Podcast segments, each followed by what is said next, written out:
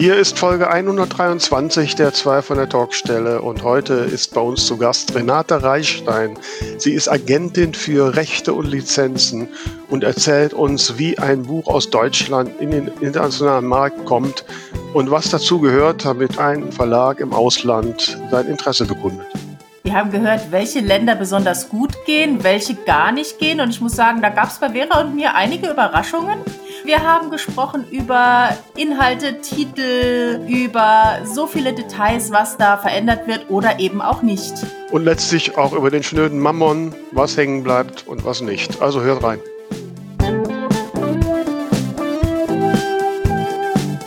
Die zwei von der Talkstelle. Der Buchbubble Podcast mit Tamara Leonhardt und Vera Nentwich.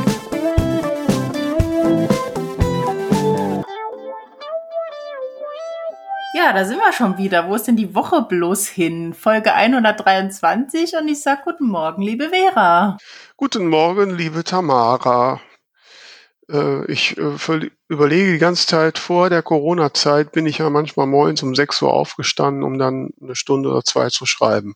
Mhm. Heute musste ich ja fast wieder genauso früh aufstehen, wenn wir äh, so früh aufnehmen. Und ich komme überhaupt nicht in die Gänge. Ich weiß auch nicht, was passiert ist in den letzten zwei Jahren.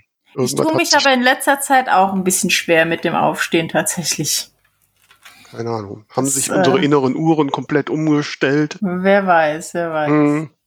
Aber jetzt erzähl mal, wie es am Sonntag war auf dem Bücherbummel. Ja, ach, das war, ja, äh, das war eigentlich ganz nett. Ähm, ja, jetzt muss man dazu sagen, Bücherbummel. Ich erinnere mich, letztes Jahr war ich ja auch schon mal da. Da war das so, da da hatten die so eine kleine Lese, so eine Bühne ist zu viel gesagt, da stand halt unter so einem Zeltdach so ein Tisch, ne, wie das so ist, so bei Lesungen. So, und dann guckte man so Richtung Straße und dann war direkt hinter diesem Lesetisch, also vor diesem Lesetisch war dann der Bürgersteig, wo die Leute alle gingen und dahinter waren erst ein paar Bänke, aber unüberdacht, wo die Leute sitzen sollten. Mhm. Das heißt, wenn man dann da gelesen hat, hat man immer über die Leute, die da vorbeiliefen und noch völlig erschrocken waren, dass da so drüber weggelesen. Ne? äh, und, ähm, und dazu, dass es dann halt auch nicht überdacht war und das mhm. Wetter auch ein bisschen mies war, setzt sich natürlich keiner hin, wenn da Gefahr ist zu regnen. Also insofern äh, war ich, waren meine Erwartungen sehr gedämpft. So, ne? Ich habe immer gedacht, ich mach's und allein da in der Liste zu stehen, äh, es sind ja auch ein paar berühmtere Autoren, Autoren als ich, die dann da auf dem Bücherbummel mal auftreten. Und so, da macht man, und man kriegt auch 50 Euro, also von daher ist das Essen und die, das Parkhaus bezahlt. Äh, also gönnt man sich das mal. Und dieses Jahr war es so, dass es war im sogenannten Brückenzelt, da hatten sie jetzt ein Zelt aufgebaut auf einer der Brücken da an der Kö, ähm, was einerseits dazu führte, dass es trocken war in dem Zelt, andererseits war das dann schon so ein bisschen weg von dem eigentlichen Durchgang und das Zelt war auch mindestens, ich bin so schlecht im Schätzen, aber bestimmt fünf, sechs, sieben Meter tief, so quasi. Ne? Das heißt, so die Hürde von einem mal reinzukommen war irgendwie so groß. Mhm. Ne? Mhm.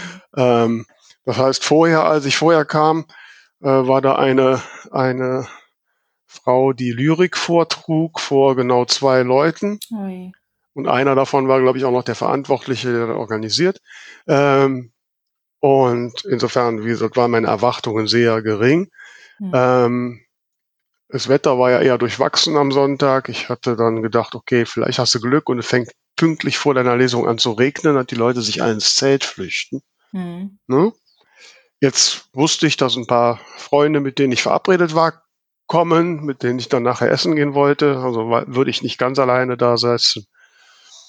Ja, und es kam dann wie bestellt, 5 Uhr, ich war um 17 Uhr dran, um fünf Minuten vor 17 Uhr fing der Regen an. Und Hast du vorher einen Regentanz ja, gemacht? ja, weiß auch nicht. Und, äh, und äh, ja, mein Zelt, das Zelt füllte sich tatsächlich. Ne? Äh, schon allein dadurch, wie gesagt, waren so fünf, sechs Freunde, die da waren. Wenn da schon mal Leute sitzen, dann kommen die ja. Leute ja mehr da rein. Ne? Mhm. In so ein leeres Zelt gehst du ja nicht rein. Ja. Äh, vielleicht muss man demnächst bei Lesungen so ein paar Puppen mitbringen, die man da hinten. ähm, das wäre creepy. ja. und äh, insofern, ja, mein Zelt war dann gut voll und die Leute hatten Spaß und es wurde auch kräftig geklatscht. Und eine Person wollte ein Buch kaufen, hatte aber dann keine 11 Euro.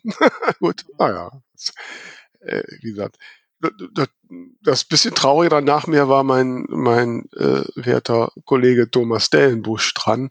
Und es war wirklich mit Ende meiner Lesung, hörte der Regen auf und alle standen auf und gingen. Oh nee.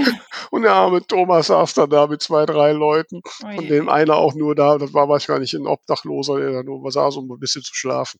Vorbei. Hat mir ein bisschen leid getan. Ja, Aber er hat ein Buch verkauft also immerhin. na immerhin. Also, nein, es ist immer nett, bei sowas dabei zu sein und, äh, und einfach, dass der Name da steht. Über, über Zahlen und Wirtschaftlichkeit und so Sachen darf man da bei so Dingen sowieso nicht reden. Mhm. Ne? Aber mir hat es auch gut getan, mal wieder, ich meine, das hat ewigen Zeiten mal wieder äh, zu lesen und ähm, dass ein paar Leute Spaß dran haben. Ich habe Ja. natürlich auch ein paar Leute nachher getroffen, die man so kennt, ne, aus der Bücher- und Autorenbubble. Äh, das äh, belebt auch mal wieder so ein paar äh, eingeschlafene Teile des Gehirns. Ja, ja. Schön. Und jetzt schauen wir mal, ne, was so kommt. Was gibt's bei dir für Pläne? Äh, Pläne. Ich bin gespannt auf diesen Freitag. Da erscheint die Ausgabe des Forum-Magazins mit dem Interview von mir. Ah ja. Hm? Bin ich schon sehr gespannt, wie das so aufgemacht wurde. Mhm. Ähm, ansonsten ist jetzt gerade nichts super Aktuelles eigentlich. Also dann darf ich noch sagen, ich habe am 15., also das ist ja jetzt schon nächste Woche, ne? Hm. tatsächlich, ja. Nächste Woche, am 15. lese ich in St. Augustin, in der Nähe von Bonn. Mhm. Und die Woche drauf bin ich ja bei dem Autoren Sekko, bei dem du ja letzte Woche warst. Ich habe es mir Genau, im Übrigen ja auch angehört. So, und äh, wobei das auch so eine Veranstaltung ist. Äh, also ich glaube, ich habe ja live reingeschaltet, da waren genau mit mir fünf Personen live. Also das ist auch was fürs Massenpublikum, ne? Ja, man kann sich da hinterher auch noch anschauen. Ja, ich muss ja. sagen, mir hat's einfach unheimlich viel Spaß gemacht. Also ich hatte den äh, die, die Twitch-Seite gar nicht offen. Ich habe jetzt die Kommentare nicht gesehen oder, oder die Leute, die da waren, sondern hatte nur quasi ähm, die Sissy bei mir auf dem Bildschirm und, und halt mein eigenes Bild. Und es hat einfach wahnsinnig viel Spaß gemacht, mit ihr Ja. zu plaudern. Ja, natürlich. Das Also das hätte ich jetzt auch ohne, ohne äh, Zugang zur Öffentlichkeit Ja. machen können. Ich überlege nur noch, wenn ich, das hat ja bei dir ja fast zwei Stunden gedauert, wenn ich also abends zwei Stunden lang Sekt trinke, dann spätestens in der letzten halben Stunde erzähle ich bloß noch Blödsinn. Also Ja, also ich habe ich hab irgendwie ein, ein Drittel Glas leer gemacht. okay, du hast gefuscht. Nein, Aber also, wir haben, wir haben extra so ein paar Podcast-Themen noch für dich übrig gelassen. ein paar Podcast-Themen. Ja, ihr habt nicht so viel über den Podcast Nee, geredet. nee. Ist mir schon aufgefallen. Hat Ja, sie ja. auch hinterher extra gesagt, damit für dich noch was überbleibt. Also, na, da muss ich das machen. Naja, also ich habe auch äh, in den Rezensionen zu unserem Podcast gelesen, ne, da steht immer drin, äh, erst zehn Minuten Gelaber und dann fängt's an. Ne? Also, wir haben jetzt sieben Minuten 34 Gelaber gemacht. Jetzt aber Floddy. Ja, dann gehen wir heute mal ins Thema und ich glaube, heute haben wir mal ein Thema, das habe ich, also, wenn ich jetzt nicht zufällig den Artikel in der Federwelt mal gelesen werde, hatte ich auch gar nicht so richtig auf dem Schirm, aber es ist ein sehr spannendes, Hm. interessantes Thema und mal ein Einblick in eine Welt, die für mich noch völlig neu ist. Wie Ja. geht's dir? Hast du dich da schon mal mit beschäftigt? Äh, nur sehr, sehr rudimentär, wenn ich mal mitbekommen habe, dass KollegInnen da unterwegs waren. Aber nee, also ich bin auch sehr, sehr gespannt. Mhm. Wir haben heute einen Gast zu Besuch, die uns einen Einblick gibt in einen Bereich, der mir immer sehr nebulös vorkommt. Und insbesondere, wenn ich dann so Bücher im Buchhandel in der Hand halte, die von irgendwelchen ausländischen Autorinnen und Autoren kommen. Ähm, mir war nie so richtig bewusst, wie das eigentlich passiert. Und das wollen wir uns heute eigentlich genauer erklären lassen. Wir haben die Agentin für Rechte und Lizenzen zu Gast. Renate Reichstein ist heute da. Guten Morgen, Renate. Guten Morgen, Vera. Morgen. Vielen Dank für die Einladung. Ja, ich freue mich sehr, dass das geklappt hat, zu zumindest für mich früher Stunde. ähm, ja, also es ist ja, ich weiß nicht, ob da die anderen Autorinnen und Autoren sich da besser auskennen. Für mich ist das äh, ein Buch mit sieben Siegeln, wie das eigentlich passiert, dass ein Buch, das in Deutschland geschrieben wurde, dann plötzlich irgendwo im Ausland erhältlich ist. Wie kommt das? Welche Schritte sind dafür nötig? Soll ich was gestehen? Es ist für mich auch nach 32 Jahren immer noch ein Buch mit sieben Siegeln. Okay. Ist das jetzt beruhigend oder erschreckend? Nein, es ist ein Fakt, äh, weil es nämlich kein Rezept gibt. Mhm. Kollege Zufall führt die Regie.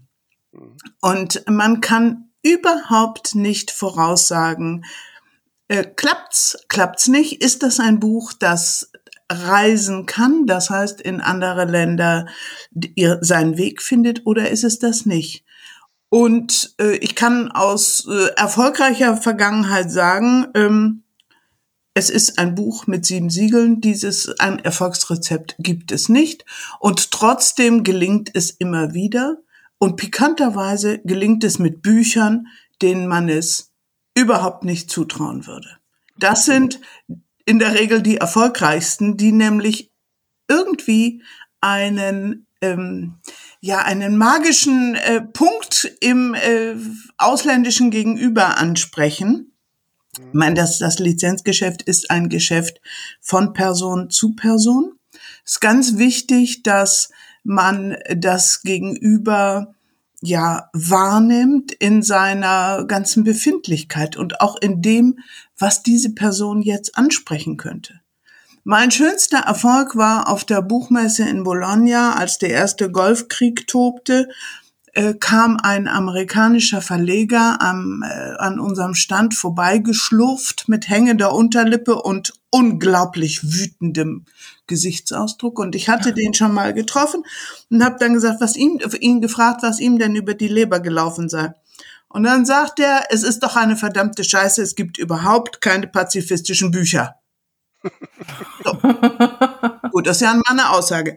Mhm. Und zu dem Zeitpunkt hatten wir bei Oettinger ein Buch, das im napoleonischen Russlandfeldzug spielte. Okay. Ein Buch, das leider in Deutschland unter Ausschluss der Öffentlichkeit gelaufen ist. So, dieses Buch habe ich ihm, den Inhalt habe ich diesem Verleger erzählt. Der hat gesagt, wenn das halb so gut ist wie meine Geschichte, würde er das kaufen.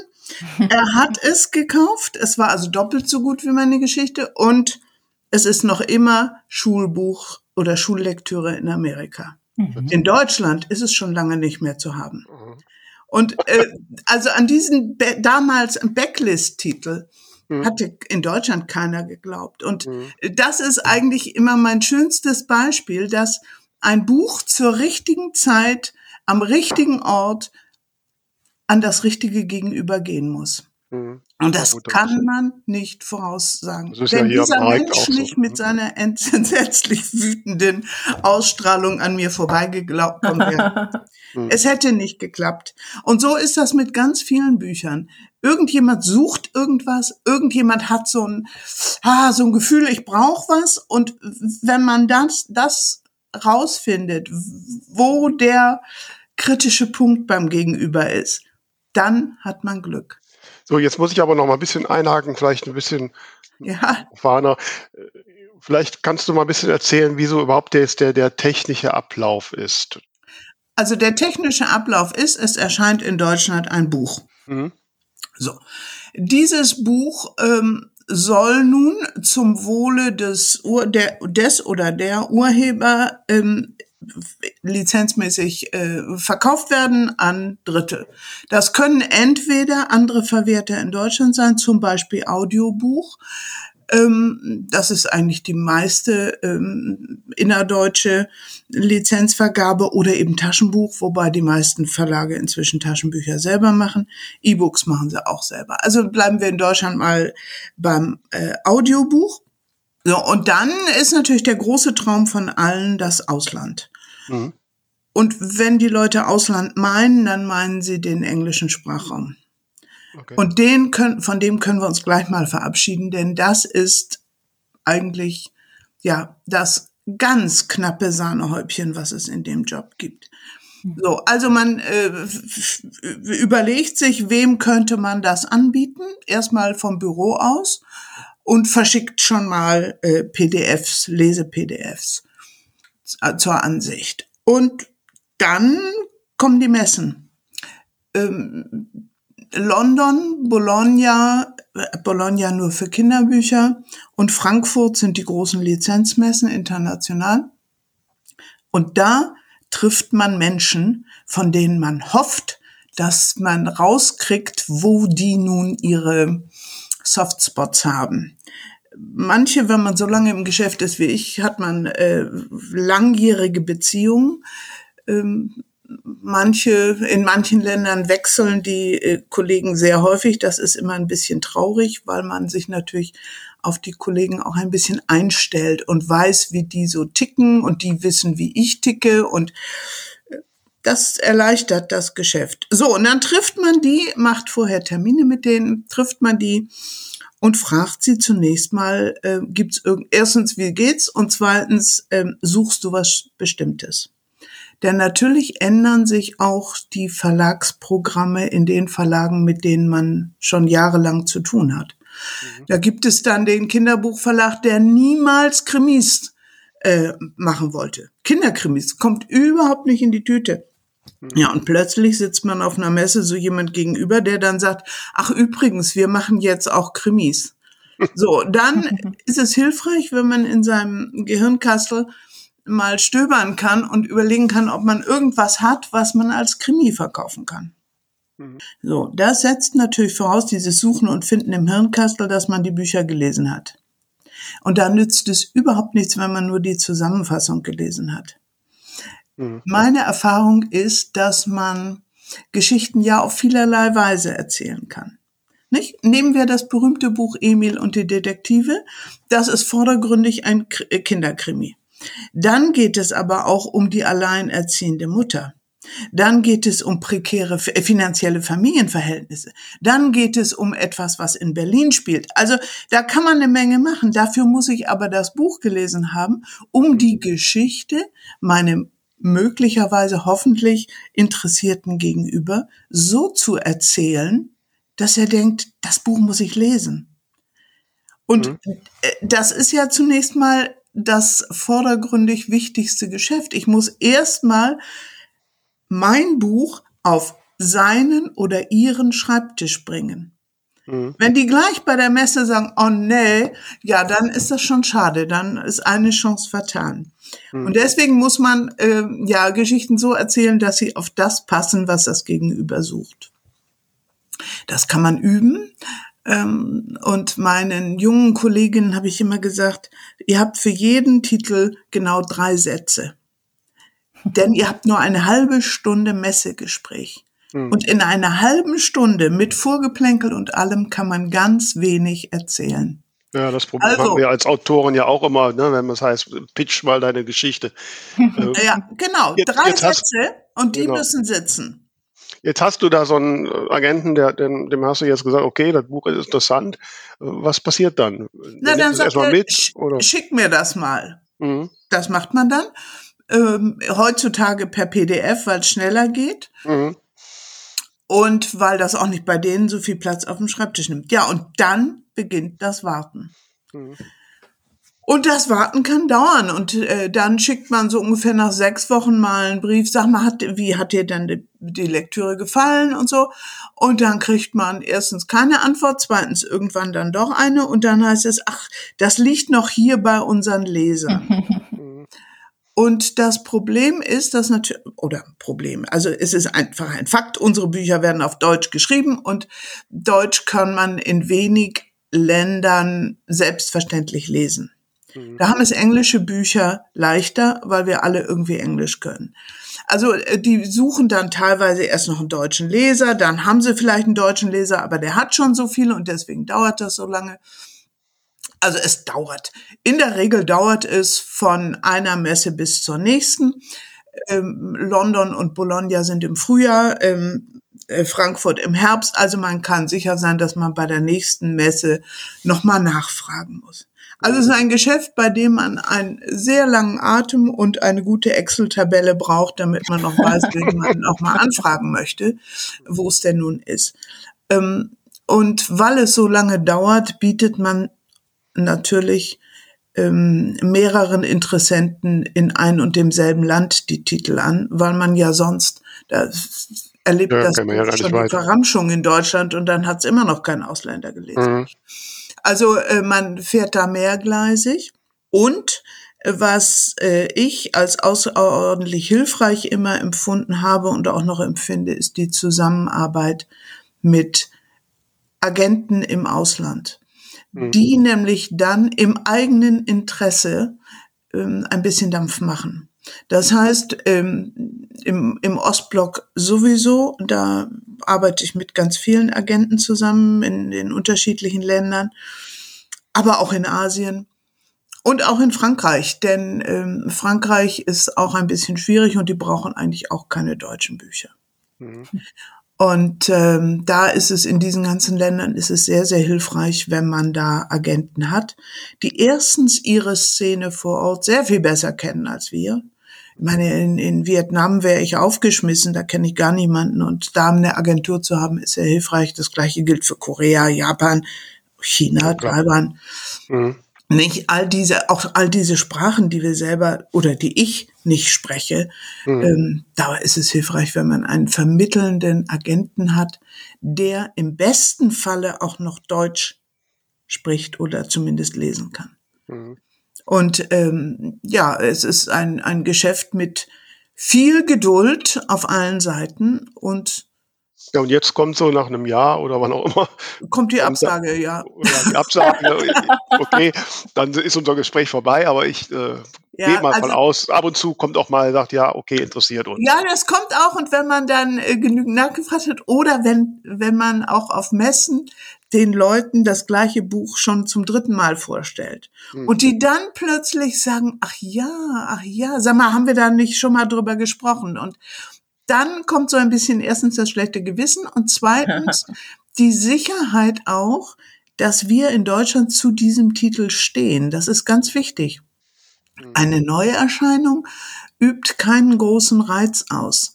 Eine, ein Steady Seller ähm, hat, äh, übt sehr viel mehr Reiz aus. Also äh, im ersten Jahr nach Erscheinen tut sich leider in der Regel wenig. Mhm. Ne? Und so, also jetzt sagt irgendjemand, das Buch machen wir. Und dann muss man verhandeln über die Konditionen. Und die sind in der Regel nicht so, dass da irgendjemand von reich wird, weshalb ich den Autoren und oder den Urhebern immer gesagt habe, es geht im Grunde um den Schmuck in eurem Bücherregal. Es geht um die fremdsprachige, schön gemachte Ausgabe. Meine Lieblingsschrift ist thailändisch. Das sind wunderschöne ähm, Schriftzeichen und so ein Buch schmückt unheimlich. Und ähm, gut, nun äh, werden die, die Konditionen werden nach Landessitte verhandelt, das heißt, oder nach Landesgegebenheiten. Ein Land, in dem Bücher vier, umgerechnet vier Euro kosten, da können Sie sich überlegen, wenn Sie sieben, acht Prozent Honorar davon verlangen, dann kommt da nicht viel rum. Und wenn die eine Auflage machen von 1000, dann kommt da nicht viel rum, aber es kommen auf jeden Fall die Belege. Mhm. So, und dann verhandelt man erstens eine, ein Garantiehonorar, also Deutsch sagen wir immer Vorschuss. Und dieses Garantiehonorar sollte in der Regel das Absatzhonorar der ersten Auflage abdecken. Das hat auch ein bisschen psychologische Wirkung, dass wir natürlich daran interessiert sind, dass die auch die Bücher tatsächlich in der entsprechenden Menge drucken. Und wenn die das Honorar schon mal als Garantiehonorar bezahlt haben, dann ist das ja ein Anreiz. Die müssen dann trotzdem äh, jährlich oder halbjährlich Abrechnungen schicken. Dann sieht man auch, wie viel oder wie wenig sie leider nur verkauft haben. Aber man hat so einen ungefähren Überblick. Sind diese 7, 8 Prozent, die du da gesagt hast, ähm, vom Verkaufserlös oder so, Ja. sind das so die, die Größenordnungen, die international gelten oder gibt es da markante Unterschiede? Es gibt Unterschiede. Ähm, also bei Kinderbuch ist es niedriger als bei Belletristik. Okay. Ich würde sagen, erfahrungsgemäß ist die Schallgrenze 10 Prozent. Nun äh, sind wir in Deutschland in der glücklichen Lage, dass wir einen gebundenen Ladenpreis haben. Das heißt, wir wissen genau, wie von mhm. was die zehn Prozent gezahlt werden. Mhm. In anderen Ländern gibt es den entweder den Listenpreis, das ist der Preis, der im, im Katalog oder im Angebot des Verlages als empfohlener Preis genannt wird. Mhm. Und ähm, in der Regel beziehen sich unsere Absatz Honorare bei Lizenzausgaben auf den Listenpreis oder auf den Recommended Retail Price. Okay. In der Regel ist beides das gleiche. Und das ist natürlich sehr viel niedriger. Bei einem Buchpreis, sagen wir von vier Euro, ist der Listenpreis höchstwahrscheinlich irgendwas um die 2,50 bis drei umgerechnet Euro. Also es ist natürlich sehr viel niedriger, was da mhm. kommt. Mhm. Und man darf bei Lizenzausgaben auch nicht vergessen, dass natürlich die Kosten für den Übersetzer also ich nehme immer die mhm. männliche Form übrigens, das, weil es mir zu lästig ist äh, zu gendern in, im Gespräch. Ähm, also es kommen noch die Übersetzungskosten dazu. Mhm. Und äh, die sind in der Regel ja in anderen Ländern nicht ganz so hoch wie im äh, westlichen Europa aber äh, trotzdem äh, schlagen die natürlich zu Buche. Hm. Aber die bezahlt der, der Käufer. Die bezahlt der, der Käufer. Das ist, ist immer so, dass der, hm. der die Übersetzung ins, in Auftrag gibt, sie auch bezahlt, ja. Hm. ja. Hm. Ne? Und ähm, ja, also dann hat man so einen Vertrag, der ist äh, zeitlich befristet hm. und der ist auch in einigen äh, Fällen regional ähm, beschränkt ähm, und das bei Sprachen, die in mehreren Ländern gesprochen werden. Also bei Chinesisch zum Beispiel wird das beschränkt auf entweder Taiwan, Hongkong und Macau auf der einen Seite und Volksrepublik China auf der anderen Seite. Bei Spanien ist es entweder Festland Spanien, Europa mhm. und oder dann kann man noch die spanischen äh, sprechenden Länder in Südamerika dazu nehmen. Mhm. Das macht man aber nur, wenn man weiß, dass der entsprechende Verlag in den jeweils anderen Territorien einen vernünftigen Vertrieb hat. Hm. Sonst blockiert man sich da ja. Ja, klar. Nicht? Wenn man Spanisch Weltrechte vergibt an einen spanischen Verlag, der sehr ambitioniert ist und in Galicien sitzt und in Argentinien keinen Vertrieb hat, dann hat man das blockiert. Also das macht man nicht bei solchen Sprachen, aber bei sonstigen Sprachen, also Vietnamesisch, das vergibt man weltweit. Ich glaube nicht, dass außerhalb Vietnams irgendein Buch davon verkauft wird, aber das mögen die Verlage auch gerne und das schadet niemandem. Mhm. Angenehm ist, dass inzwischen das Berner ähm, Abkommen zur, zum Urheberrecht, die Berner Konvention, inzwischen weltweit gilt bis auf Nordkorea. Nun, da ist mir noch nie jemand begegnet aus Nordkorea. und Iran. Mhm. Und Iran ist ein inzwischen immer interessanter werdendes Land. Und da äh, werben jetzt iranische Verlage damit, dass sie mit Copyright die Rechte erwerben. Mhm. Das heißt, sie unterwerfen sich als Einzelunternehmen der Berner Konvention. Mhm. Und ähm, das, da können, kann ich mir vorstellen, dass mm, in den nächsten Jahren ein durchaus bemerkbarer Lizenzmarkt entsteht. Noch ist er klein, noch ist er auch finanziell klein, aber es schmückt ganz ungemein. Also eine Farsi-Ausgabe im Regal, mhm. da sagen manche Autoren, da würde ich sogar noch was dazu bezahlen. Ist mir schon zweimal passiert, fand ich in beiden Fällen ganz reizend. Und die Freude über so ein Belegexemplar bei den mhm. Urhebern, das ist einfach das Allergrößte. Ja. Da spielt dann Geld auch irgendwann gar keine Rolle mehr in so einem mhm. Fall. Ne? Aber das ist ähm, inzwischen ganz angenehm, dass man sich auf diese Berner Konvention verlassen kann. Also jetzt hast du ja schon sehr exotische Länder genannt. Ich hätte jetzt ja, das sind aber die erfolgreichen, die Ja, tatsächlich. Also äh, ich würde nicht sagen, Amerika kann jeder. Nein, Amerika kann man fast gar nicht und England auch nicht. Aber diese kleinen, feinen Länder, die sich entweder gerade öffnen oder die ihre Nationalsprachen gerade ähm, entdecken, wiederentdecken. Mhm. Nicht als nach dem Zusammenbruch der Sowjetunion äh, kamen die baltischen Staaten hm. plötzlich auf den Lizenzmarkt. Davor kamen äh, ja die ganzen ähm, Balkanstaaten, nachdem äh, Jugoslawien zerfallen war. Und solche solche Situationen muss man nutzen und muss sagen, so da kriege ich jetzt mal meinen Fuß in die Tür. Hm. Und wenn man dann da den Fuß in die Tür hat und schnell war und bei den ersten war, dann kann man da sehr schöne, fast exklusive Beziehungen ähm, ausbauen. Mhm. Sind das denn auch jetzt so die, die ich sag mal jetzt äh, vom Volumen her erfolgreichsten Länder für den Lizenzverkauf aus Deutschland oder wo geht da das meiste hin? Also das meiste geht immer noch nach China. Ja, tatsächlich. Mhm. Der chinesische Markt, der ist wie ein Schwamm.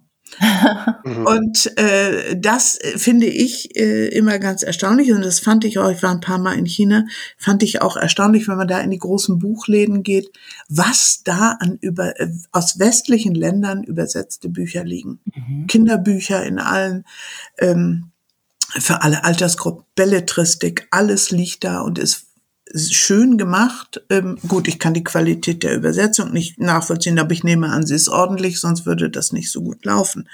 Und die verkaufen auch richtig gut. Also, wie ist das denn da mit der, mit der Zensur und äh, politisch? In China, in China äh, offensichtlich nicht. Was mich immer wundert, ist, dass die also auch Bücher nehmen, in denen die Familie eine unendliche Zahl von Kindern haben hm. und in der diese Kinder auch noch dauernd Ferien haben. Das ist ja etwas, was die Chinesen überhaupt nicht kennen. Hm. Weder haufenweise Verwandtschaft ähm, der nahen und fernen Art noch dauernd Ferien. Und die chinesischen Kinder scheinen gar keinen Schaden daran zu nehmen, solche Bücher zu lesen. Mhm. Und das macht mich manchmal ein bisschen. Lesen ist ja Fantasiewelt. Ich meine, als ich Karl gelesen habe, habe ich jetzt auch, war ich auch nicht traurig, dass ich nicht bei den Indianern war oder so. Äh, ja, aber das zeigt, finde ich, eine äh, große Toleran äh, kulturelle Offenheit, die ich bei uns in Deutschland etwas vermisse. Denn äh, bei uns herrscht oft so die Meinung vor, ah, das ist unseren deutschen Kindern nicht zuzumuten, weil es ist ja eine ganz andere Lebenswelt.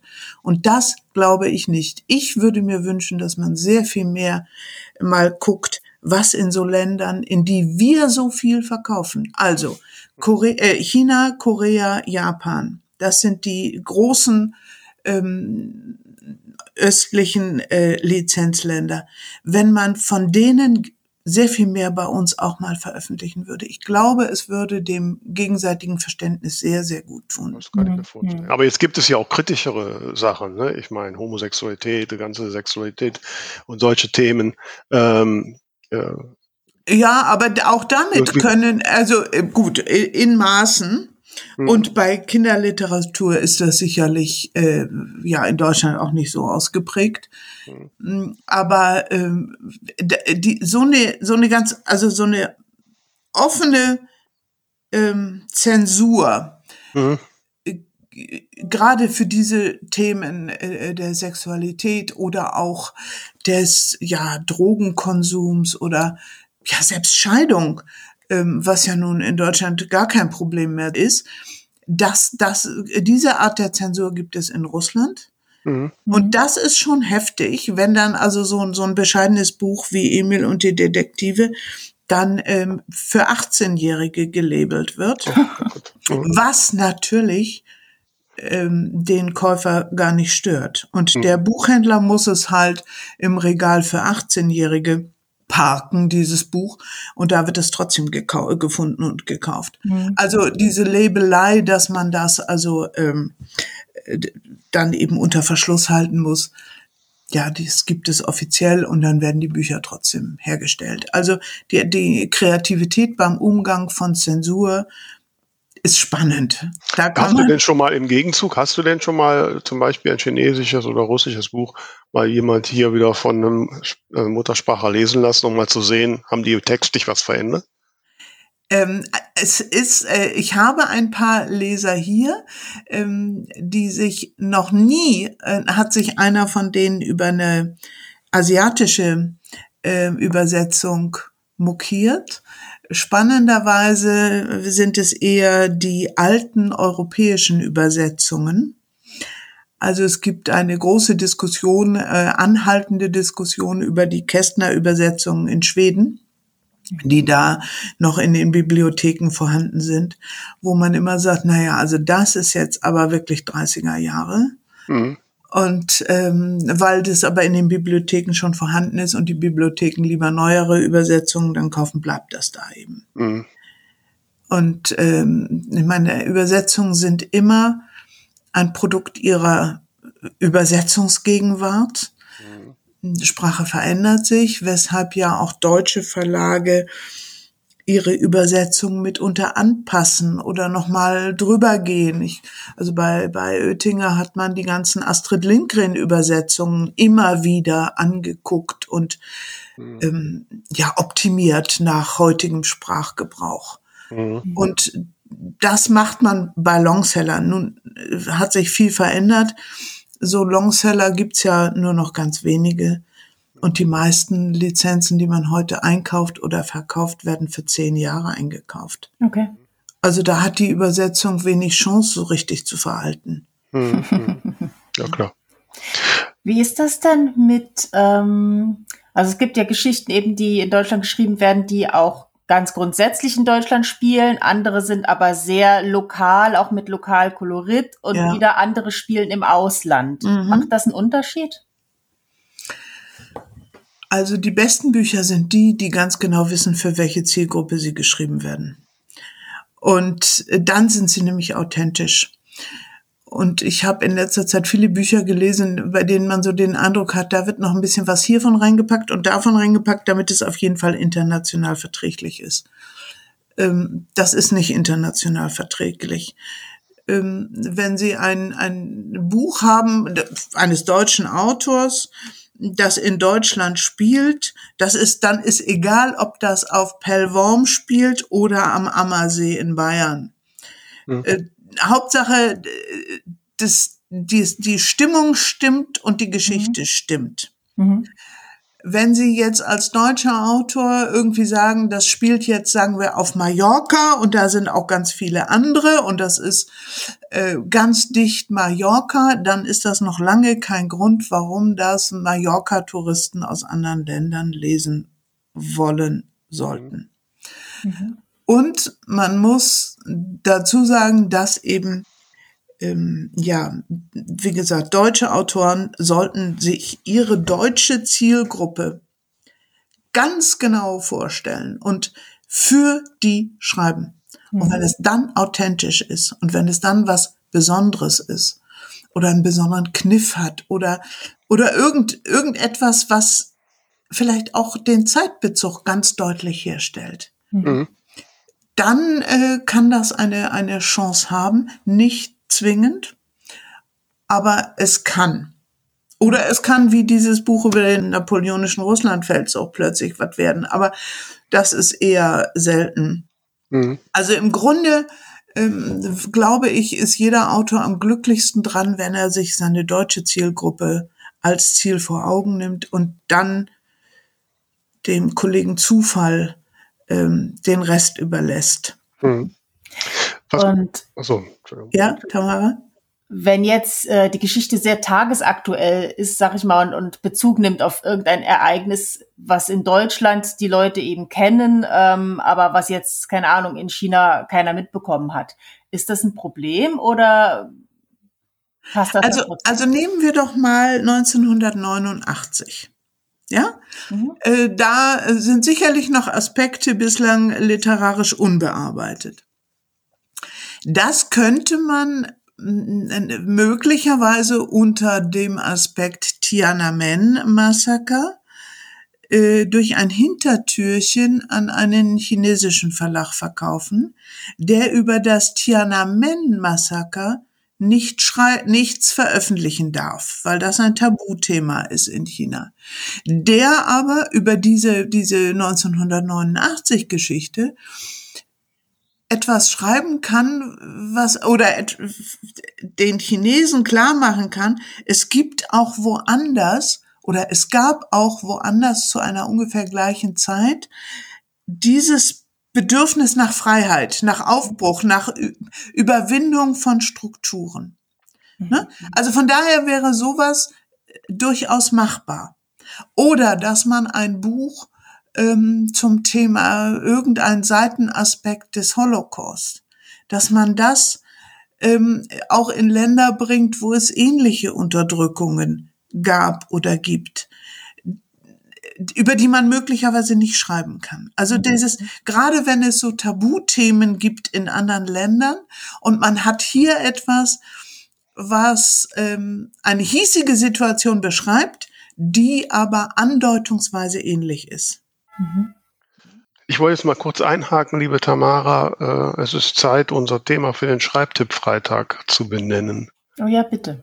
Ähm, und ich würde vielleicht die äh, profane Frage stellen, in welche Sprache oder welche Fassung sich unsere Autorinnen und Autorinnen von ihren Büchern mal wünschen würden. Ja, das klingt gut. Ja? Machen also, wir. Nur, nur, zur Erklärung, liebe Renate, wir haben immer den Hashtag Schreibtipp Freitag, der immer zeitgleich mit unserer mit unserer aktuellen Folge ausgerufen mhm. wird, wo dann unsere Hörerinnen und Hörer äh, so ihre Meinung, ihre Eindrücke zu dem Thema geben ja. können. Ne? Und so auf Social Media eben. Ne? Jetzt muss ich aber noch mal fragen, du hast ja vorhin gesagt, ja, du musst, wenn du die, die ähm, Bücher verkaufen willst ins Ausland, die gelesen haben. Das ja. heißt, die Menge ist natürlich begrenzt. Wie findest du die Titel, die für dich reizvoll sind? Äh, dass du die mal liest und und also sagen wir so, solange solange ich noch die 30 Jahre beim Verlag angestellt war, habe ich alle Titel, die im deutschen Original erschienen waren, mhm. immer gelesen. Okay. Alle. Mhm. so. Und äh, das äh, mache ich heute auch so, wenn ich also irgendwie den Auftrag kriege, dieses oder jenes äh, Werk zu behandeln, bestmöglich, dann lese ich das. Also, also das heißt, es kommt jemand zu dir und sagt, hey, ich habe hier mein Verlagsprogramm oder ja. jetzt gehe ich mal langsam, wir kommen ja mehr so aus dem Self-Publishing, ja. jetzt kommt hier die Vera Nentwig, sagt, hey, ich habe hier ganz tolle äh, Regionalkrimis und äh, dann lese ich die. Ja. Äh, zumindest einen Band lese mhm. ich komplett.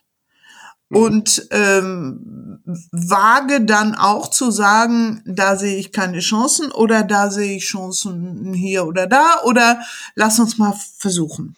Mhm. Aber ich lese diese Bücher und ich lese sie alle und von vorne bis hinten, denn nur dann kann ich kann ich sie anbieten. Ein Obst- und Gemüsehändler, der noch niemals eine, eine ähm, Grapefruit gegessen hat, wird die Grapefruit schlecht verkaufen können. Mhm. Ne? Und ja. ungefähr so ist das mit Büchern auch. Kannst mhm. nur verkaufen, was du wirklich kennst. Hast Sonst, du schon mal Self-Publishing-Titel ins Ausland verkauft? Nee. Hm. Nee. Gibt es denn überhaupt schon welche, die du im Portfolio hast? Ich hatte, äh, also ich habe welche angeboten gekriegt, ich habe hm. sie nicht genommen. Okay. Äh, aus unterschiedlichen Gründen. Teilweise sind die deutlich zu lang. Also ein Buch mit fast 500 Seiten, engst bedruckt, ohne oben mhm. und unten und Seitenrand. Das wird mir keiner abkaufen. Ein äh, Buch, in dem 100 Seiten lang nichts passiert und auf Seite 120 kommt eine Hexe vorbei. Ähm, das äh, bringt's auch nicht. Also wenn, dann sind es wirklich diese knusprig, knackig geschriebenen Bücher mit maximal 250 Seiten. Mhm. Ähm, das ist so eine Schallgrenze. Okay. Einfach auch wegen der Übersetzungskosten. Okay. Wenn man sich über, also als, als Richtlinie kann man sich merken, eine Buchseite 30 Euro Übersetzungskosten. Okay. Mhm. Für den einkaufenden Verlag. Ne? Das mhm. geht ganz hübsch ins Geld. Und äh, deswegen sind so 250 Seiten, gut, können auch mal 267 sein oder so, aber so als Richtwert 250. Also meine Bücher sind da zumindest schon mal so in der Das heißt, und, du, und du sagtest, das sind Regionalkrimis, ja? Ja, genau. ja, ich weiß. Aber du hast gerade gesagt, dass das Regionalkolorit äh, auch in China gehen würde. Ja, wenn es, wenn es dann noch eine entsprechende Handlung hat und du nicht gerade den Chinesen abgemurkst hast. Nein. nein, nein. Glaube, da müssen wir nachher mal drüber reden. Ja, in der Abmurks. Ja, genau. Ja, jetzt scheint es dir tatsächlich so ein bisschen ähm, ja, nicht die idealsten Self-Publishing-Bücher angeboten zu bekommen. Also es gibt ja durchaus sehr, sehr qualitativ hochwertige ja. ähm, Werke. Wenn jetzt jemand dir ein Self-Publishing-Buch eben anbietet, was die, die, die Seitenzahl nicht überschreitet, was wirklich gut geschrieben ist ja. und, und komplett rundes Ding, gibt's da sonst irgendwelche Hindernisse? Nö. Nö. Das einzige Hindernis ist, wie gesagt, das, das Buch selber, das sich irgendwie im Weg hm. steht. Mhm. Sonst gibt's keine, nein.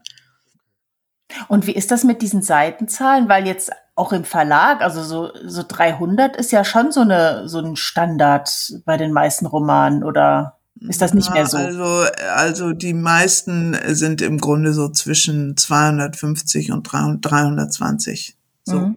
Ja. Aber das sind dann auch schon, ja, äh, dann kommt es teilweise auch drauf an, müssen die Seiten, muss man sich manchmal auch das Papier angucken und die und den den die Seitenränder und so, ne? Da gibt's auch bei zu dünnen Büchern kann man da auch noch was machen. Mhm. Also äh, deswegen ich bleibe eigentlich so bei meiner äh, Aussage so um die 250 so so als generelle Richtlinie einfach um zu verhindern, dass da so ein 400 Seiten äh, mhm. Werk ankommt, mhm. äh, weil das das ist einfach ähm, viel zu schwierig zu verkaufen. Mhm, mh. Dann muss es wirklich etwas sein, wo man sagt, ja, das ist jetzt, es gibt ja so ein paar Sachbücher historischer Art, wo dann wirklich also minutiös der Tagesablauf in Sekunden beschrieben wird und das ist auch gut so, aber das sind äh, nicht die großen Lizenzhits dann. Mhm. Welche Genres gehen am besten? Unterschiedlich. Äh, immer noch ähm, äh, geht Kinderbuch erstaunlich gut und dann ja Erzählung, äh, also also Belletristik. Mhm. Aber Kinderbuch ist Nummer eins.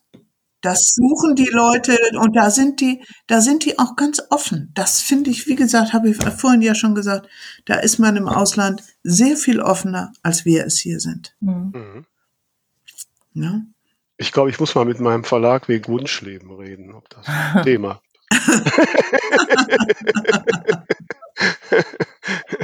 immer auf dich verweisen. hm? Ja. Ich habe, der Kontakt kam ja über deinen Artikel in der Federwelt ja. und ja. da habe ich eine interessante Statistik gelesen, dass irgendwie 13 Prozent der in Deutschland erscheinenden Titel Lizenztitel seien. 24 Prozent. Oder 24, okay, das kommt dann doch wieder. Ich hatte irgendwie das, immer das Gefühl, das sind viel mehr, weil ich manchmal. Ja, es ist, es ist ein Viertel. Ein ja. Viertel der Produktion sind Übersetzungen. Mhm. Und die sind, äh, wir sind ja ganz weltoffen, äh, sind meistens aus dem Englischen. Ja, genau. ja, so, aber du sagst ja umgekehrt, dass, dass ein Buch von uns ins Englische übersetzt wird, ist eher selten. Ja, das, äh, ich meine, wenn du dir mal überlegst oder anschaust, äh, die, die ähm, Verlagslandkarte. Mhm. Da gibt es die großen englischen, amerikanischen Verlagshäuser. Macmillan, Penguin, ähm, Simon Schuster und so, die sitzen in Kanada, in den USA, in England, in Irland, in Australien, in Neuseeland. Ja, die sind doch, äh, ja, die, die Engländer sagen immer self-sufficient, die brauchen nichts. Mhm. Ne? Die verteilen das unter sich und haben noch nicht mal die Last der Übersetzung. Mhm. Ja. Das ist, wenn man, wenn man einen amerikanischen Verlag interessieren will, dann ist deren erste Frage, ja, und was ist mit der Übersetzung? Und wenn man dann sagt, ja, die müsst ihr machen, ja, und wer zahlt die? Ja, ihr natürlich, wir zahlen doch unsere Übersetzungen auch selber. Nee, also. Mhm. Mhm. Nee, also das, dieses, dieses, ähm, erstens kann ich es nicht lesen, zweitens will ich die Übersetzungskosten nicht und drittens haben wir sowieso genug. Das ist wie so, ein wie so ein Firewall, da kommst kaum mhm. durch. Okay. Ne? Und ähm, die Schwierigkeit ist, ist bei den englisch, englisch sprechenden, ich sage jetzt englisch-amerikanischen äh, Verlagen, dass sie eben keine German Reader haben Die wissen gar nicht, wem sie, wem sie so ein Buch übergeben sollen, dem sie dann, wenn ich dann sage, ja, die Koreaner schaffen das auch, die haben da ihre Gutachterleser. Ja, aber ich weiß doch gar nicht, ob ich dem vertrauen kann. Also Inhalt, ob der weiß, was ich will. Ja, ich meine, wenn man so natürlich rangeht, dann wird's schwierig. Mhm. Und da äh, haben die wirklich so, so eine so eine Blockadehaltung auch. Und sie brauchen uns nicht. Sie brauchen mhm. uns wirklich nicht. Mhm. Als, als Verkäufer, als Einkäufer brauchen sie uns dringend, aber ja, ja. Mhm. andersrum nicht. Und eben auch dann so ein, so ein bisschen mangelndes Interesse. Ne? Mhm. Was können die Deutschen schon schreiben, was wir nicht auch schreiben können? Mhm. Also. Ja, es gibt ja von deutscher Seite durchaus, habe ich zumindest schon mal gelesen, auch durchaus Klagen über die äh, doch erkleckliche Zahl von Lizenzen und warum man nicht lieber deutsche Autoren mehr unterstützt oder sowas. Ne? Ja, ja, das gibt's auch, aber ich meine, du kannst auch, kann man ja äh, in dem Bereich auch über alles meckern. Also ja. äh, von daher, ja, das Problem ist eben äh, wirklich, dass du natürlich im, im Prinzip ist der Einkauf einer Lizenz zwar teuer, aber praktisch. Du hast das Buch schon fertig vorliegen. Du, du weißt, was du kriegst. Mhm. mhm. Und du sparst dir natürlich äh, einen wesentlichen Teil der Lektoratsarbeit, mhm. Die du bei einem, bei einem deutschen Originalautor eben immer, immer hast und auch einbringen musst. Ich meine, ein, ein gutes Lektorat hat noch keinem Buch geschadet. Mhm. Ja, absolut. Und äh, von daher. Mhm. Wie sieht es mit dem skandinavischen Markt aus? Ich kenne so viele Autorinnen in Deutschland, die so unter skandinavischem Pseudonym Skandinavien-Krimis schreiben. Kann man die dann auch nach Schweden verkaufen? Ja, also mit Krimis sind die ja äh, sehr offen und äh, das bei den bei den äh, Schweden darf es ja auch mächtig blutig sein, wie wir wissen. äh, ja, die sind offen, ähm, aber sind jetzt nicht so ein Markt, wo man sagt, da geht alles hin. Nicht so wie das in den 90er Jahren war, dass man gefragt wurde, was, das Buch hast du noch nicht nach Korea verkauft? Dann kannst du es nirgendwo hin verkaufen. Weil die Koreaner okay. alles, alles kauften. Also das hat sich geändert. Solche sicheren Länder, wo man einfach nur hingeht und die sagen, ja, gib her. Das äh, war schön, aber so ist es nicht mehr. Mhm. Aber äh, ja, also ich glaube nicht, dass ein äh, englisches Pseudonym dem Autor helfen würde, in, in englischen amerikanischen Verlag zu finden. Mhm. Glaube, glaube, man kann auch mit einem schrägen deutschen Namen mhm. was werden und zur Not kürzt man den irgendwie ab oder so. Also ich finde, Tamara Leonhardt ist sowieso international und Vera Nentwich auch. Ne? Ja, super. Und die Amerikaner können auch Reichstein inzwischen sagen. Also klappt alles. Ja. Wenn du dir ein Buch für den internationalen Markt oder was, du hast ja gesagt, Iran ist jetzt gerade so aufstrebend. Ähm, wenn du dir jetzt so ein Buch zusammensetzen würdest für so dein Wunschland, was wäre das? Würde ich mich tunlichst enthalten. Ja. Weil, in, weil in dem Moment, in dem ich sagen würde, das muss drin sein, das muss drin sein, das muss drin sein, haben die sich schon wieder was überlegt, was da äh, eigentlich gar nicht drin sein darf oder unbedingt mhm. drin sein müsste. Mhm. Also deswegen, äh, mir sind eigentlich die Titel am liebsten, die ich gerne gelesen habe, von denen ich irgendwie denke, Sie sind ansprechend, sie haben einen Plot, sie kommen zur Sache und mhm. es gibt mindestens eine äh, Figur drin, von der ich gerne mehr wissen würde ähm, und für die ich mir einen zweiten Band wünschen würde. Mhm. Also so ein bisschen Suchtfaktor darf schon drin sein. Mhm. Ne? Ja. Äh, du hast in dem, in dem Federwelt-Artikel das wollte ich noch fragen, äh, erwähnt, dass, dass Frankreich so ein spezieller Markt ist. So, ja. jetzt lerne ich gerade Französisch und denke gerade meine frankophone Seite. Ähm, was macht Frankreich so speziell und so schwierig?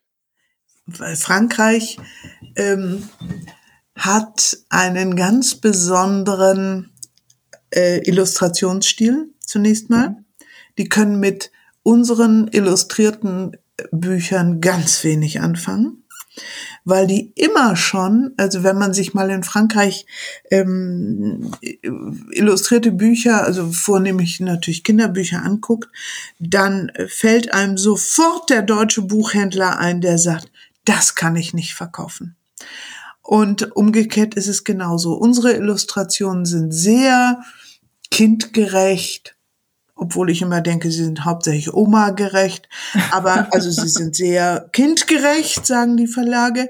Und in Frankreich, die sind ja sehr, ja, teilweise auch, ähm, so ein bisschen eckig, bisschen kantig, dann mit Farben, also in, die spielen dann mit Grau, Braun, Schwarz. Na, da kriegt ja die deutsche Großmutter schon zu viel, wenn das in dem Kinderbuch auftaucht. Und ähm, also illustrationsmäßig ist das sehr, sehr schwierig die, und wenig kompatibel. Und die Franzosen sind auch äh, so ein Völkchen, die eigentlich ihre eigenen Bücher machen und mhm. äh, zur Beglückung ihrer Kunden jetzt nicht unbedingt eine Lizenz brauchen. Mhm. ja, das fängt ja schon beim Radio an, wo eine bestimmte Prozentzahl wirklich französische Musik sein muss. Ja. Also da ist äh, die kulturelle Toleranz vielleicht noch geringer als bei uns, ja. Wie ist das denn generell, wenn du sagst Illustration? Okay, bei Kindernbüchern kann ich mir noch vorstellen, wenn ich die äh, in ein anderes Land bringe, werden die Illustrationen auch dann angepasst, also aus dem äh, aus dem deutschen Kind, das da abgebildet ist, wenn es in Asien ist, äh, wird das angepasst? Nein, das wird nicht angepasst und das äh, gehört für mich auch eben auch zu dieser äh, sehr bemerkenswerten kulturellen Toleranz. Hm. Die vertragen unsere Illustrationen. Die vertragen unsere, unsere äh, Familiensituation, die vertragen alles und nehmen offensichtlich keinen Schaden. Die einzigen, die fragen, ob sie etwas verändern dürfen, sind bei Kinderbüchern die arabischen Verlage. Mhm. Und ähm, ganz besonders die Iran, also der, wenn man was in Iran verkauft, dann ist immer die Frage, dürfen wir den abgebildeten erwachsenen Frauen einen Schal oder Schleier malen? Mhm. Und äh, diese Fragen gebe ich immer an äh, Autor und Illustrator weiter. Und die Reaktionen bislang waren immer, ja, selbstverständlich, wenn es schön ist. So, und ähm, dann äh, sieht das zwar hinterher ein bisschen anders aus als unsere Illustration, aber der Rest der Illustration bleibt gleich. Hm. Also da kriegen dann Mütter und und so die und Lehrerinnen, die kriegen dann also eine Verschleierung oder einen schönen Schal so mhm. umgetüdelt. Also das das dann schon. Aber sonst in in Asien überhaupt nicht. Bleibt alles. Ich habe es einmal erlebt. Das war in Japan. Da wird ja nun andersrum gelesen, ne? Mhm. Ja. Da hatten die die Illustrationen gespiegelt. Okay. okay. Das war interessant, weil die dann ganz anders aussahen, weil mhm. nämlich die Strichrichtung beim Zeichnen dann plötzlich für unsere, also äh, ganz anders aussah. Die Illustratorin, die dem zugestimmt hatte, sagte dann nachher, das sieht ja überhaupt, sieht ja schrecklich aus. Man sieht da ja alle, alle Strichansätze. Stimmt. Wir sehen sie nicht, weil wir das so gewöhnt sind. Und wenn man es dann durch die Spiegelung gezeigt kriegt, das war schon sehr speziell. Aber das Verrückt. ist auch nur ein einziges Mal passiert. Aber das, du, das bezieht sich jetzt auf Illustrationen. Äh, so Sachen wie der, der Satz oder wenn, wenn ein Buch ein bisschen aufwendiger gestaltet ist, mit irgendwelchen schönen Lettern oder ja. Kapitelüberschriften gestaltet, wird es dann im Ausland auch so gemacht oder machen die den Satz dann so, wie sie wollen? Nein, wenn du jetzt also sagen wir einen schönen schönen Schmuck ersten Buchstaben, also ein schönes L, weil irgendwie es geht um Liebe oder so, das erste Wort, also der erste Buchstabe des ersten Wortes, wenn der so schön grafisch gestaltet mhm. ist, dann haut das in der Übersetzung meistens nicht hin. Mhm. Und dann ist es schon vorgekommen, dass der lizenznehmende ausländische Verlag den äh, Grafiker oder den, den Letterer oder wen auch immer bittet, ein Alphabet mhm. äh, herzustellen. Das heißt, die gucken im Buch, welche Buchstaben sind denn da schon drin und ja. die anderen, die sie brauchen, geben sie dann in Auftrag bei dem, der das gemacht hat, also mhm. dem Deutschen, dass er ihnen bitte die anderen Buchstaben auch noch macht. Mhm. Nein, nein, also da wird dann nicht irgendwie äh, die Liebe mit durch ein Wort mit L in der Übersetzung ersetzt, bloß damit es da klappt. Nee, nee, Aber die halten sich schon an, die, an, die, an so als Richtlinie an die Originalgestaltung. Ja. Machen das nicht komplett neu.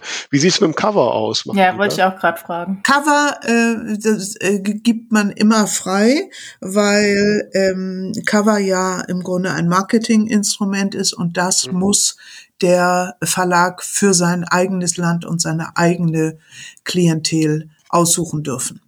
Da bittet man eigentlich nur drum, dass man es vorher sehen darf. Mhm. Hast du da irgendwie ähm, Tendenzen beobachtet, wie so ein, ein gut gehendes Cover sich jetzt unterscheidet, zum Beispiel zwischen Deutschland und China oder Iran oder wie auch immer? Die Chinesen lassen ganz oft unsere Cover. Äh, die Iraner haben sie auch gelassen. Aber zum Beispiel dieses, kommen wir nochmal auf mein Beispiel vom Anfang, dieses, dieses Buch über den äh, Russlandfeldzug da, das pazifistische Buch. Das hatte in Deutschland ein Cover rot mit einem Birkenstamm und ganz hinten war so ein, so ein Pferd zu sehen. Mhm. So, also Ne? Gut, war schon klar, warum das nicht verkauft wurde. Und in Amerika ähm, war dann, das hieß dann drüben auch der unschuldige Soldat, da hatten sie die Abbildung von einer alten, alten Grafik eines Soldaten aus dem frühen ähm, 18. Jahrhundert. Mhm. Mhm. Nein, 19, äh, nein, 19. Jahrhundert. 19. 1805 war der, ja, glaube ich, der mhm. Krieg. Und äh, das war irgendwie stimmiger. Da wusste man gleich, worum es geht. Ja. Und ähm, ja, also das äh, ist jedermanns Sache, wie er das gestalten will. Und denn er muss es ja verkaufen wollen. Hm. Mhm. Aber das bringt mich jetzt gerade auf die nächste Frage mit dem Titel. Also ähm, wahrscheinlich werden viele Titel wörtlich übersetzt, aber oft macht es ja auch keinen Sinn. Ähm, weil man es ein bisschen umformulieren muss, könnte ich mir vorstellen. Gibt es auch Fälle, wo der Titel völlig abweicht? Ja, ja, gibt's. Aber das gibt's bei uns auch, wenn wir äh, Bücher einkaufen. Ja. Ähm, entweder weil es ein Buch mit sehr, sehr ähnlichem Titel schon gibt oder weil wir finden, dass für unsere Übersetzung, dass wir den Schwerpunkt anders setzen sollten. Also der P Titelgestaltung und Covergestaltung ist frei. Mhm. Ja, manchmal sind da ja auch Wortspiele drin, die genau. in anderen Sprachen gar nicht funktionieren. Ne? Ja, genau passt das nicht. Wobei ich mich oft schon geärgert habe, wenn ich habe zum Beispiel lange Zeit so die die Stephanie Plum-Reihe von Janet Ivanovic gelesen und äh, die hat im, im englischen Original äh, baut sie immer die die die Nummer des Bandes in Titel ein. Ne? Also ist dort der erste heißt irgendwie äh, One irgendwas ne und so. Das haben die im Deutschen, da haben die total äh, Küss mich Liebling heißt dann ein Titel oder sowas. Ja, das ist völlig absurd. Ja. da habe ich mich auch ein bisschen geärgert. Ja, klar. Okay. Ich könnte mir vorstellen, Namen von, von Protagonisten und Protagonistinnen, wenn die sehr schwer zu lesen sind, sind wahrscheinlich auch mal ein Thema, oder? Ja, da gab es ähm, äh, ja, in, also ich kann das jetzt nur aus Deutschland so sagen, es gab ja in Deutschland auch die Tendenz, dass man Namen eindeutschte. Mhm. Das gilt heute eigentlich als No-Go. Okay. Das macht man nicht mehr. Und das finde ich auch gut, weil Namen durchaus zum Lokalkolorit ja auch dazu gehören. Mhm. Ja. liebe Renate, es ist äh, ein, du hast den Nebel für mich zumindest ein bisschen gesichtet und äh, ich weiß noch nicht, ob ich dir, mich traue, mir mal dein, dir mal mein Buch zu schicken. Äh.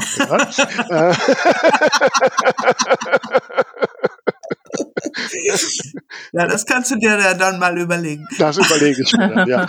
ähm, so, ähm, du, du, weißt vielleicht, wir haben immer so am Ende eine Rubrik, wo unser jeweiliger Gast äh, etwas äh, Besonderes vorstellen, empfehlen darf, was wir das Ding der Woche nennen.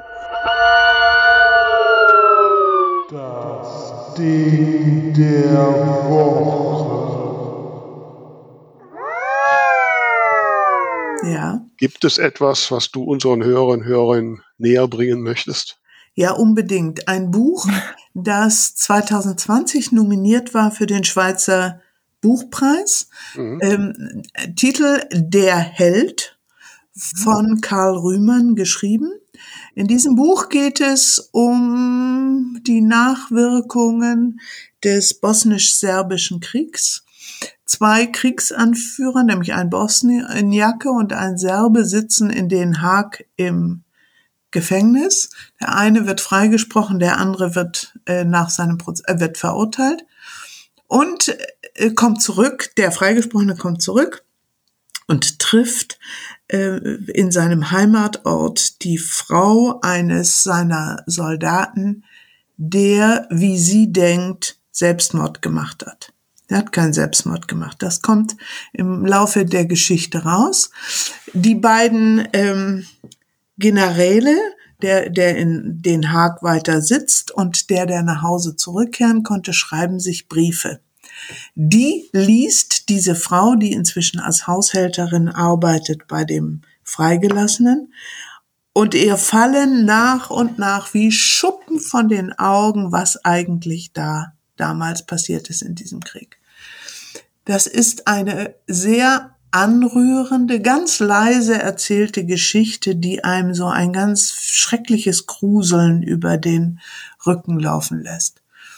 Dieses Buch gewinnt, finde ich, durch den derzeitigen Ukraine-Russland-Krieg neue Bedeutung, weil es, es geht immer um den Menschen im Krieg mhm. und ja. immer um den Unschuldigen.